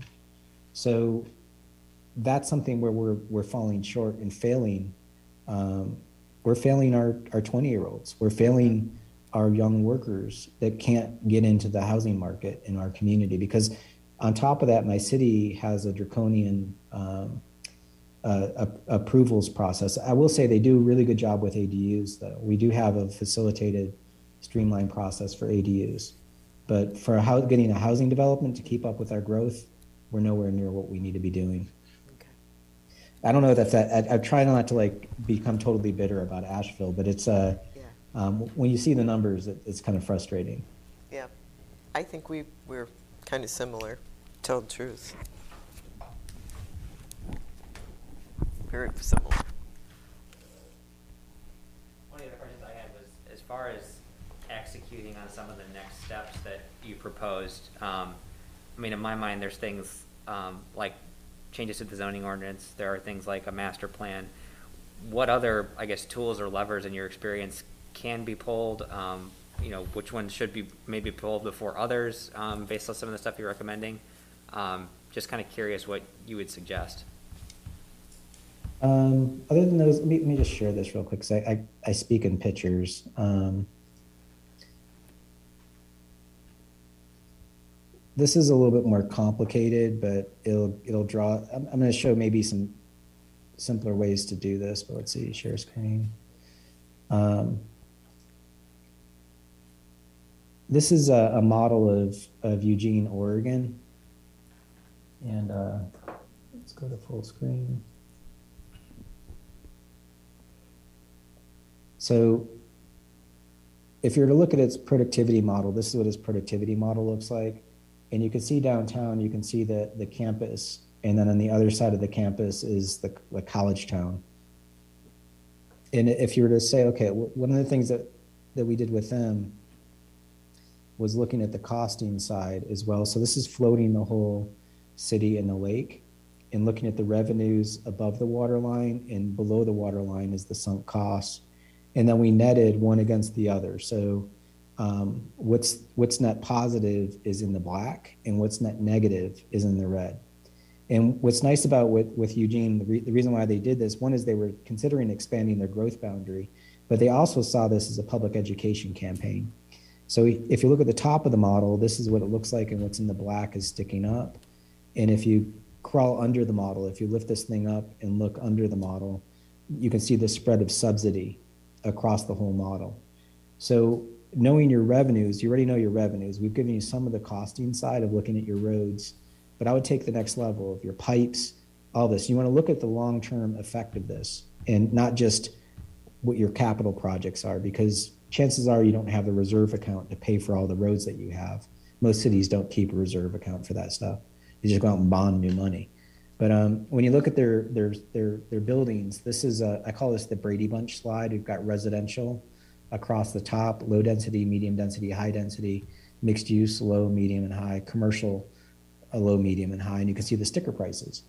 Now, obviously, I understand the political ramifications when you put something like this out there, because most of us, most people in this room, live in a single family detached house. And this is sort of inflammatory to people. And it's like, well, it's true. There's a reason why we all bought into this, and it's because our government is set up in a way to facilitate that type of pattern. Don't have a problem with that.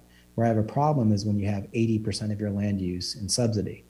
So this is where it becomes a problem. Now you can start to mend that with the ADUs because you're essentially making sort of a duplex, if you will. But the other thing is what they did is they used this as a sort of a device to say, okay, um, definitely do more stuff downtown. Um, so if you go back to the model, and if you look to the north of the model, you can see this thing called Crescent Village.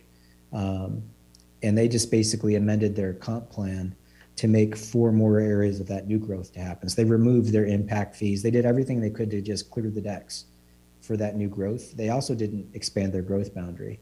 Some of the stuff that they did just wasn't so sexy that I'd recommend doing is something like sewer pipes. Not all that fun to talk about, but this is a map of their different. Are you guys are, are you guys dealing with sewers right now?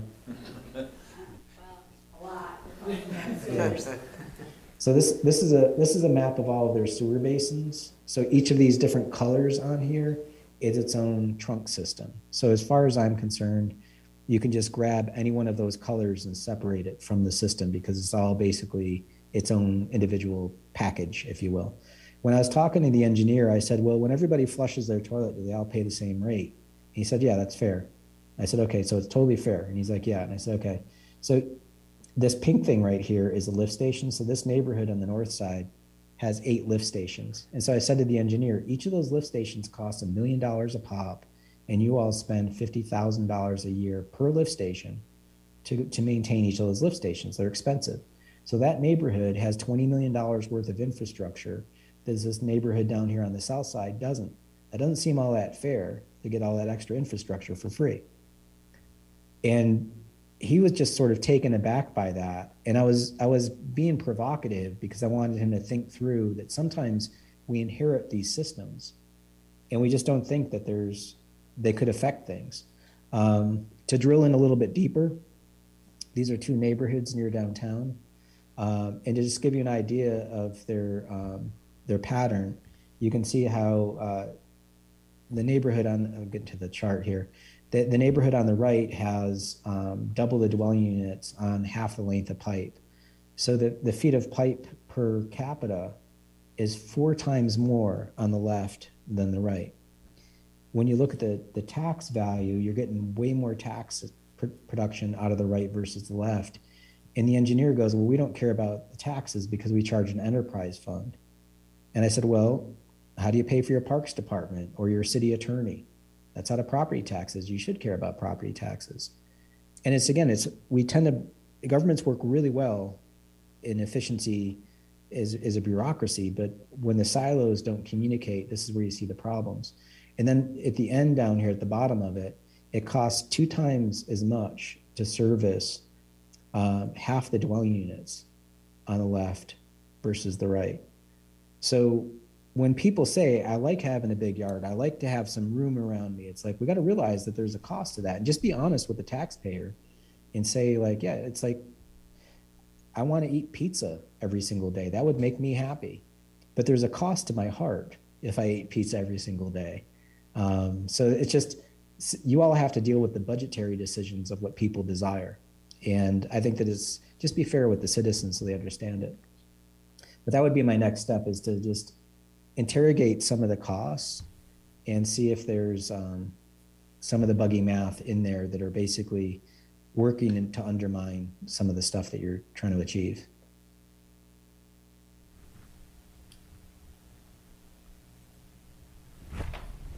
That'd be actually something I'd be curious to hear more about from council as well, is, um, I guess what, if anything, we could be doing as planning commission to be more helpful with some of the things that we just talked about. Um, Because, I mean, ultimately, we can, I think we'd be in a position to help drive some of this, um, but want to make sure we're aligning with your priorities as well. Well, I do think this is, I'm not speaking of um, but it is very important that we have affordable or attainable housing throughout our community, period. Um, we are, we just don't have enough, and I think that's a high priority. And I think as we're revisiting the master plan, we need to take that into consideration. One of the things I don't want to see, which exists today, is those that are at or below poverty level are all collected together in certain areas of our town. And it shouldn't be that way. We're a community, and everybody needs to be included. I think the other aspect of that is that, you know, the past couple years aside, the property appreciation has not really, in Midland, has not come anywhere near to what's happened in the rest of the country. You know, the value, if you, you look at it maybe from 2000, but you go back even before that, it is a very slow growth. We've had a little bit of a spike, which kind of helps make it look better, but, you know, there's almost any other area of the country, if you've bought a house, you know, it, it's doubling or tripling in value. Whereas here, it just isn't. You know, I people come from other other places, and I tell them, you know, buy a house that's going to meet your needs. Don't buy it as an investment in this city or in this county. Certainly in this county, uh, it's just not happening. So we've got a tension between people who do buy a home, and it's and, and, and kind of based on what else is happening in the country, expect the appreciation, and aren't really getting it. But on the other hand, we've got the, the affordability problem too, because there's, but it's all, it's all relative because housing, even our rental units are cheap relative to the rest of the country too. So it depends on what you're comparing yourself against. You know, people in California would kill to get the kind of rental rates and, and, and, and, and things that we have here.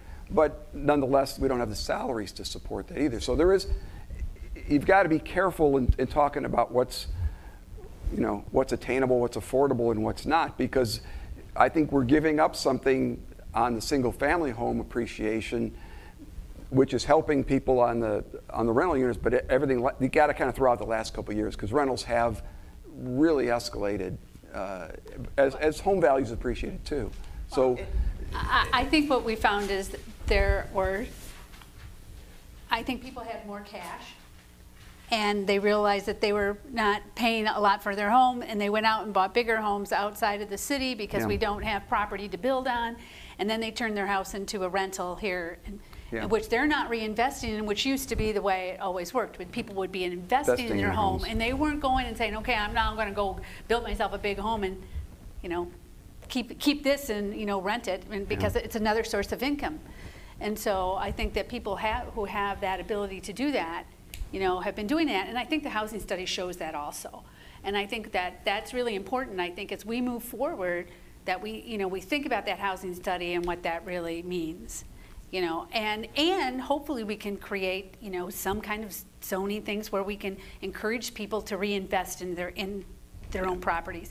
And so, you know, when I think about, you know, parking lots and all of that, I think, yeah, you know, I understand that. Um, I understand the conflict with that. And I, and I think, well, gee, I wonder if we would have said to Walmart, yep, you can build your store, but you got to build a parking structure and not a parking lot. And how does, could, is that something we can think about as we think, about, you know, I'm sure that they wouldn't be too hot on that as it relates to building costs today. But, you know, I think, how do we really, how do we look at that? Because I think we should think about how do we increase value within the city itself. And there's challenges with that because of our weather. You know, we're, we have a winter where you, you don't have that in Asheville. You, you know, you can, there's different things you can do. You don't have to worry about how many cars are parked in the parking um, driveway because you can't park on the streets because we have to shovel the streets. So there, so there's, we have some unique challenges and we just have to recognize what those are and be thoughtful about it and just say, what is it that, what can we do? What can we accomplish? How do we help set ourselves up, you know, for future success? And that doesn't even take into to the thought process. I think all of the things that have happened because of people working from home now and bus- and the whole business, you know, structure changing. I think there's a lot to think about.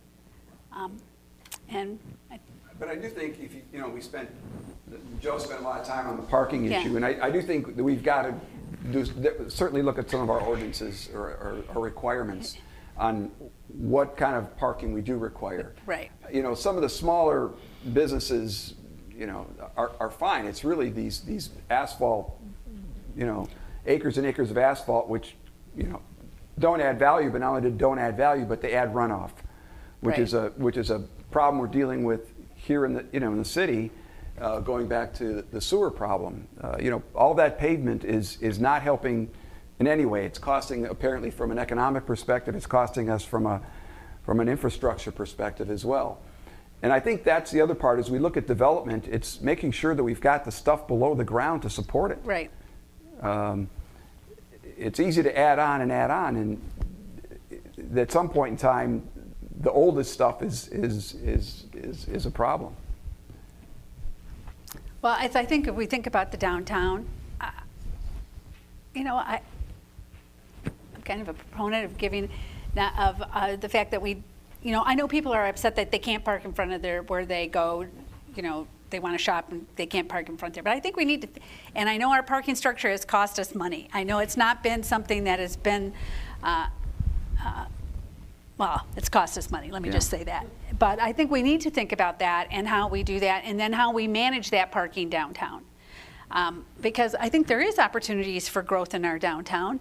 And I think that that, you know, that increase of, that increasing density increases a lot of other things, you know, that comes along with that. But when you look, think we're the fifth largest city by area in the state of Michigan, you know, we got a lot of room we can grow in, and we have to kind of, you know, adjust our mindsets around that, I think. Yeah, I think we have to be careful too of adding that, the ballpark parking lot into the equation. I think you're just not to culturally, nobody's going to park on the far side of the, of the ball diamonds to go shop downtown. It, not in this, not in this area. It just, it's just, the demand is not there.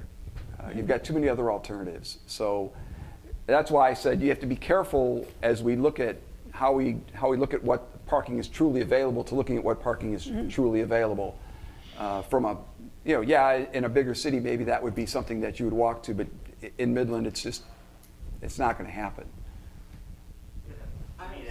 That ball diamond parking, it could be an opportunity too for, um, could we do something else with that? If it was But, but they use it during the games, right? So it's, it's one of those situations where there are times when that lot fills up, right? When they've got a game, that lot fills up. And so they do need that kind of parking during a game. But did I just hear you say, though, a different kind of parking rather than a sprawl parking? I mean, is that space, could that have been a parking structure? Well, I'm sure we thought about it, but we probably went, oh, that's a lot of money. Yeah. Um, And it, sometimes we have to just think about what is the cost and manage that cost with what that means for the future for us also. So, yeah. I was the box and be creative. Just because we've done something the same way for years and years doesn't mean that's going to work for the future. And we've talked a lot about downtown, but also look at the old like Kmart area, right? Reimagine. What can that look like? Redevelop 10 years from now. Or go the next block over. Okay, back when I came here, it was the old AMP.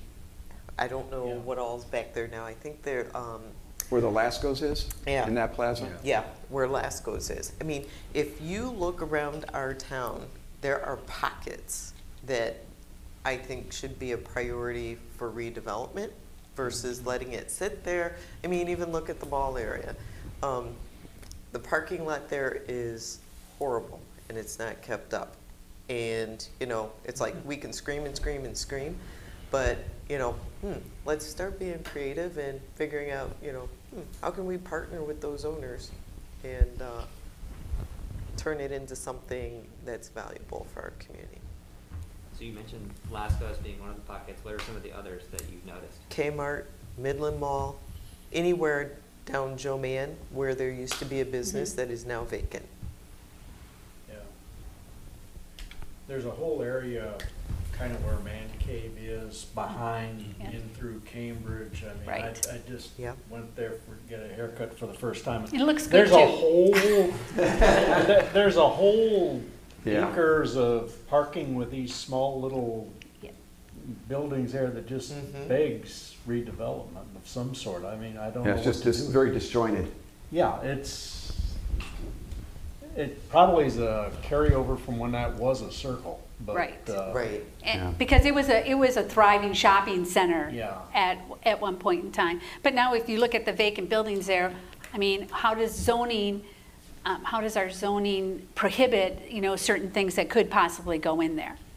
You know, That- because that is a great place, that is a great place to live because it's very No, I- walkable. I live in that rough Yeah. center city area, and it's one of the few places that could be walkable. Mm-hmm. It actually, downtown, you can't walk to a grocery store, because there. There is no grocery store, but, Uh, uh, you know, you can't, uh, but uh, that whole, you know, that, if you want a place that's walkable, and it's walkable to some apartment, you know, dense, but it's also walkable to a lot of neighborhoods of older but single-family dwellings along, uh, uh, you know, like near Ashland, Boston, moving the other way, uh, uh, you know, Mill Street and some of those others. That, that, that to me is where a lot of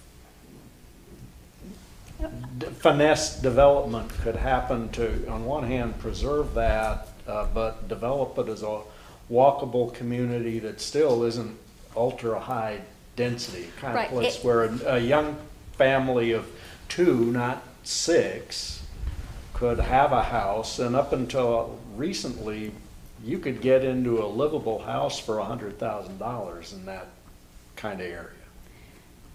I think that, well, I think it is a huge opportunity, and I think it's an opportunity that's beginning to present itself too, as we think about that whole center city area, what's going to happen after, you know, we get done between uh, Dartmouth and Patrick. And as we look at that, we have to, and, you know, we can't think about it just cars. We have to really think about how that No, can that- be, you know, a, a very vibrant place. And it does mean that, you know, we, we have to, you know, some folks are going to have to give up some stuff, but I think we really need to be very thoughtful about what we do there. And as we think about, you know, the street s- and all of that to, to enhance that, that area, because there is a, it's a, it's a great opportunity.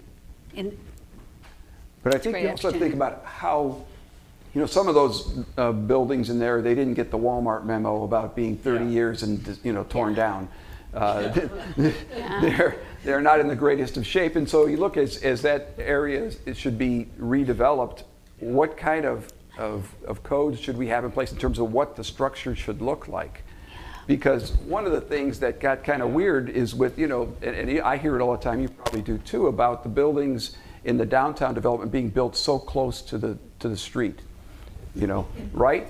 And, you know, and I had this conversation with Grant and, and trying to get the picture of, of what was envisioned was, you know, kind of the old neighborhoods where you'd walk down the sidewalk and you'd have a different storefront every, you know, 20 feet, every 50 feet. But, but what ends up getting built is things that don't have any, they're, they're, they're, you know, they're, they're a span, so a span of glass or concrete or, you know, whether you look at the old Chemical City building, even that's down on Main Street, or the Trinzio building, or, you know, even, even frankly, First State Bank, which is, you know, a, a- an entity of itself, but still, it's not that, those kinds of things, or Iders Insurance Building, you know, you got one Yeah. surface that's just hard surface all the way across. It doesn't make sense to have that kind of a, of a, of a, of a restrictive downtown requirement that you build so close if you're gonna, not gonna build a building that's that, that fits with it. And I think as we look at Saginaw Road, we've kind of unfortunately gone down this path. I mean, uh, you know, you could make the same argument for Pathfinder Commons too, with the apartments aren't really something that you go into off of um, Well, we- Indian rebuttals. But, but on Saginaw Road, if we're going to redo that, let's, let's figure out not just how the, you know, but what, what do we want those businesses to look like? I mean, it's, it's really imposing a lot more restrictions than we currently have, I think, in terms of what those buildings are going to look like so that it is something that makes you want to walk down it. So Joe, I guess we have Joe Yeah. here Is as, he? a, as an expert. So, I mean, we are not the only city that is going through this. And I'm sure you see lots more places like that. So what, you know, kind of guidance might you have for us as we start moving forward and thinking about, okay, we have these pockets that we could do stuff with, but how do we do it and do it right? Well, that wasn't in the scope. It's going to cost you extra. I'm just kidding. I'm just kidding. oh, Um, just wing it, Joe. yeah, I just wing it. Uh, you know, it's going to depend. I mean, y- y'all have talked about several different areas, and each each area is going to be a different type of surgery. You know, it's going to be, um, you know, I'm hearing the the comment about the endless walls. There's some cities adopt different differentiation uh, standards where the the facade has to differentiate more of what you find on a main street. Um, getting rid of minimum lot sizes why have them? Most of them were set up, um, you know, I'm just going to be honest, most of them were set up either because of racism or classism, that they removed the ability for people to do small footprint houses and small mom and pop stores. So if you have a minimum lot size standard, why? Get rid of it. So that, that's going to be a different, that's going to allow a different form of economic opportunity for people because you can buy a smaller plot of land and try to do something.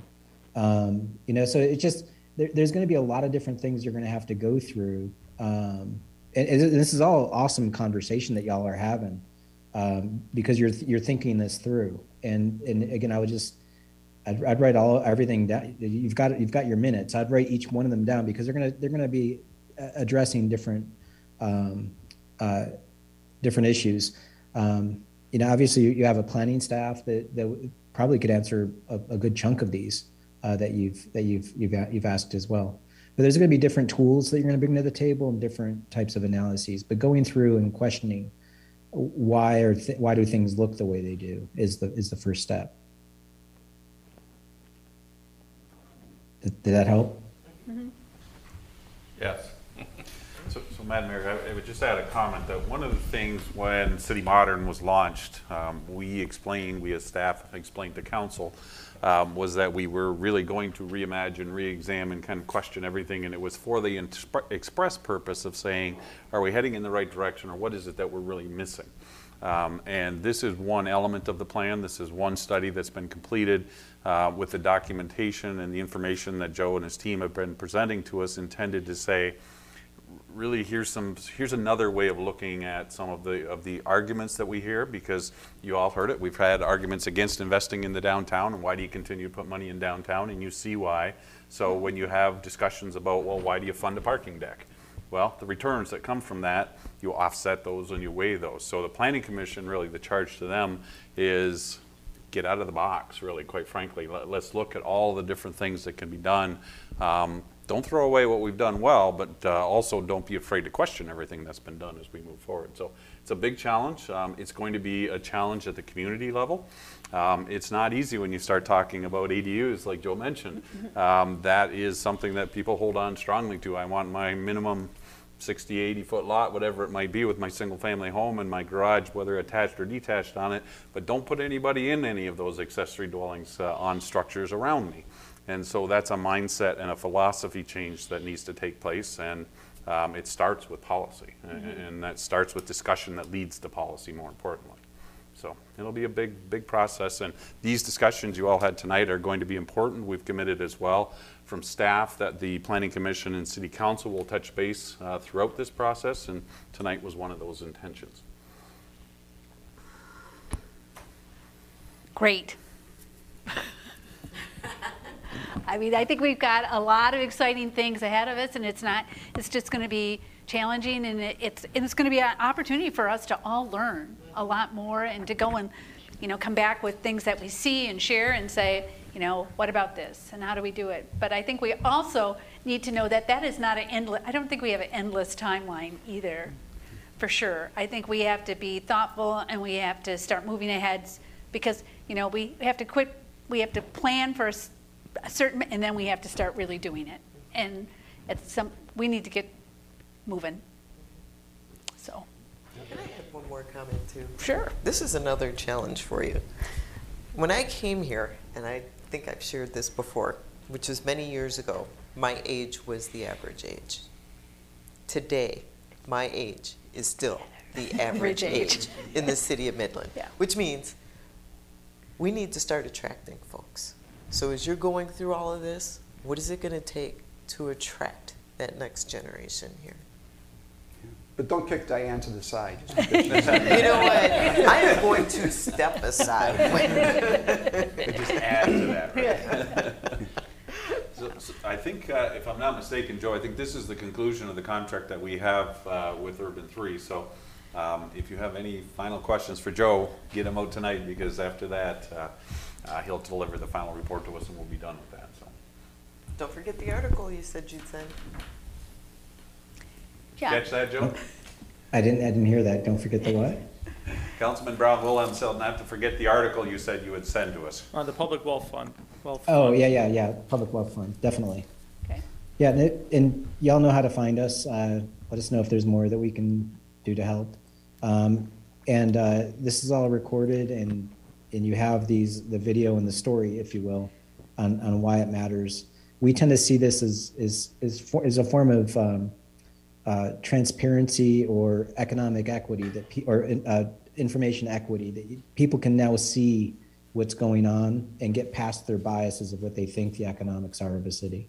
So um, hopefully this will help. Um, steal our graphics. We can send you all of it, all of it as a PDF file um, and as an image file. And uh, I also want to thank Leah for uh, working on this uh, and and creating all of these beautiful graphics. And um, thank you all for your time. Yeah, and I guess you did, you did mention strong towns. I think we're, many of us are familiar with that and we have read that stuff. And I don't know if there's anything else that you recommend out there.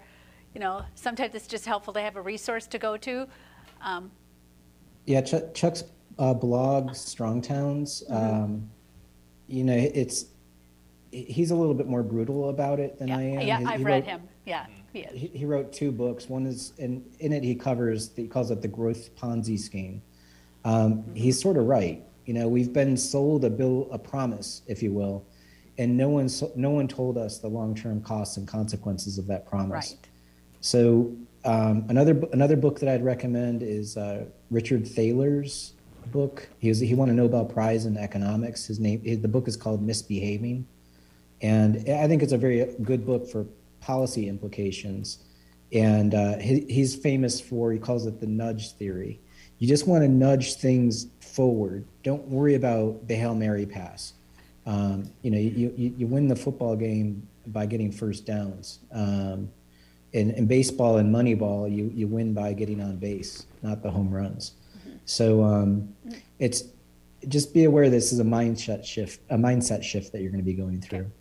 But yeah, just let us know if there's anything more we can do for you. You know where to find us. And thank you all for your time. Yeah, thank you. Yeah? Got any more comments, sir? Um, Not from us, Jacob, I don't know if Yeah. you have anything to add, or Ryan? None for me. Looking forward to digging in and, and making progress on City Modern. Great. I want to hear about the mistakes that Mount Pleasant made. I'm sure if you asked around, you'd find a few, but. uh, There's some really also good some- ideas too, that's why we stole and brought them here. Also some valuable experience to apply to the project. Yeah, so did, had, did Mount Pleasant do a master plan? We did. Yeah. Adopted in 2020. Whoa, okay. We've also been pretty aggressive on parking standards, uh, particularly. Eliminated completely citywide. Yep. Yep. And lifted our overnight wintertime parking prohibition, so to your Really? comment on, yep, completely. Also just prevented snow from falling. Okay, I well. just wanted to say that, how that that was working, wow, okay. Yeah, yeah, so a few, uh, uh, several code changes that I think, um, we could, I've learned from, that we can apply that learning here. Okay, So- well- So you le- they left it to the business owners to decide how much parking they wanted to put in? Yes, sir. Completely, business and apartments and, We, um, the city, um, does not require parking for any use in any district, under any circumstance. People still build too much parking.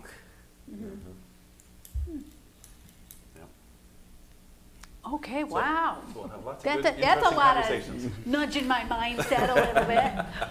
So what Okay. ordinances did you have in place for on-street parking? Is it seven by twenty-four? Seven, Yeah. uh, yeah, so Or the, s- um, yeah, City of Mount Pleasant, uh, at one point had a, um, five or six month window where overnight on-street parking was prohibited. I think it was October to April. The school year? Okay. Uh, it was close, I think. Uh, that was shortened uh, in 2015 to December to April, and then that was lifted and converted to a snow emergency ordinance in 2020 or 21? Okay. 2020, because it's been through two winters. Mm-hmm. So essentially, unless a snow emergency is declared, which one has not been to date, Mhm. Um, unless I missed something in the last couple of weeks. Um, I'm still living there, so I'm pretty sure that hasn't happened. But uh, in any event, uh, in a snow emergency, you do have to remove your car until your street is plowed. Um, but we anticipated at the time of adoption it'd be four inches or more, Mhm. um, and probably a heavier snow, um, where getting into the gutter pan was more necessary. So, Interesting. you know, probably just made some enemies in public services by saying that. We had to, we had to drag some of our street staff into being open-minded to trying Mhm. a program like that. Um, and ultimately, we, we were able to get them there. You just don't simply see uh, much snow in this region, even though it does snow more than Asheville. Yeah. So it seemed, it seemed silly to preclude folks from accessing that public amenity Mhm. um, for one or two times every five years where we truly needed full street access for plowing. So how does on, can can I, can we keep talking here for, we got like five minutes. So how does that work though, Yeah, when y- you're trying to have bike lanes? I was gonna say, your contract with me doesn't end at nine, I don't think. I just better be careful what I say, but, um, uh, well, it just simply on a street with bike lanes, if there's no on-street parking, there's no on-street parking. I mean, that would, any existing, uh, you know, fire lane, you know, hydrant, too close to a corner, all those things still, still exist. Um, just like the- those parking spots couldn't be parked in during the day either. Um, it's just simply that overnight prohibition. We just treated all on-street parking the same as we treated it during the day in the summer or during the night in the summer. Um, and just looked at it like, when do we really need this? And we just didn't have the snow event data to justify having that, uh, you know, blunt of an instrument to handle a really limited issue. That's Interesting. Madam Mayor, just before you adjourn, just for the record, we should note that we did not have a quorum of the planning commission here this evening, so um, it won't constitute an official meeting for the planning commission. It will, of course, for the plan, or for the city council as well, but, um, so there won't, you guys actually won't have to do minutes and all that kind of stuff, because although you're listening in on the council meeting, you didn't formally hold a meeting yourself, so just for the record. Yeah. So, All right, well, you But know. we thank you that did come. yes. Yeah, yeah, thank you for the conversation and for the opportunity and the questions, and, you know, hopefully we'll, we'll have more of these as we move forward, and it's, you know, it really, it's a very exciting time for us. It's, it's really an opportunity to be creative and to, you know, help set the stage for many years to come. It's, it's important work. And Andrew, thanks for that question about what the planning commission can do with, you know, the city council to make sure that we are aligned. Because that, I don't think that question gets asked enough. Well, yeah, and I, I mean, more than anything, I, I think the thing I took away from the presentation is that, I mean, we've talked at, at planning commission of just, in general, wanting to get, what can we do to get more input from the community? Um, and so part of that was like, hey, we haven't talked to city council about this. Um, so that's why I was, it was, we, you know, having, hearing from Brad and from the planning staff of wanting to do this more often, but even possibly extending that to things like the county or Midland Public Schools or, you know, fill in the blank, we've had some conversations at Planning Commission about how do we get more of that public input to make sure, to your point, that we're, we're all aligned. So I, I really would like to do more of these. This has been really helpful tonight. Just to second that, I think one of the next meetings we should have is maybe with the housing authority. Mhm. Because That's another there's a bunch of, you know, we have housing issues, but the population's not growing, so there's some shifting or something like that going on that I don't understand, that uh, needs to be included in, the- or addressed in a plan. Yeah, his data shows that the population grew ten percent. Why are we in such a different state of affairs than we were in nineteen seventy? Yeah. With respect to housing, and, and I think I, I got a little bit of insight from uh, Mayor Donker's comment, but, uh, uh, and just looking at things from a selfish point of view, you know, getting on to seventy, looking to get into a more retirement situation, but with one or two exceptions, they're all way out in the middle of nowhere. We're kicking you to the side. Right, But, right. You know, that there's some shifting going on in the demographics around housing that uh, m- somebody may understand, but I don't. And, and it's, uh, should be addressed in, uh, I, I think in, the master plan's got to figure into that. Well, thank you, Steve, and thank you, council, as well, for giving us the opportunity to, to hear this presentation with you as well. So it was, it was a privilege, and, um, I'm, and again, looking forward to doing more of it, so, appreciate it. All right, anything else? Okay, then we're adjourned. Thank you.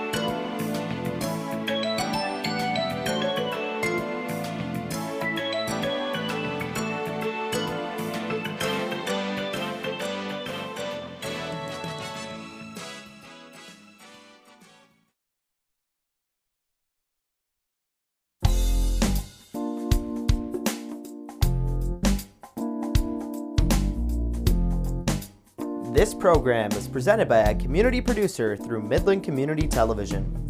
The City of Midland and MCTV are not responsible for the content of the program. The views presented do not necessarily represent those of the City of Midland or MCTV.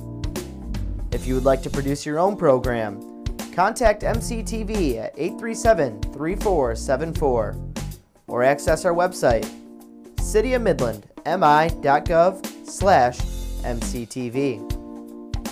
We hope you enjoy the following presentation.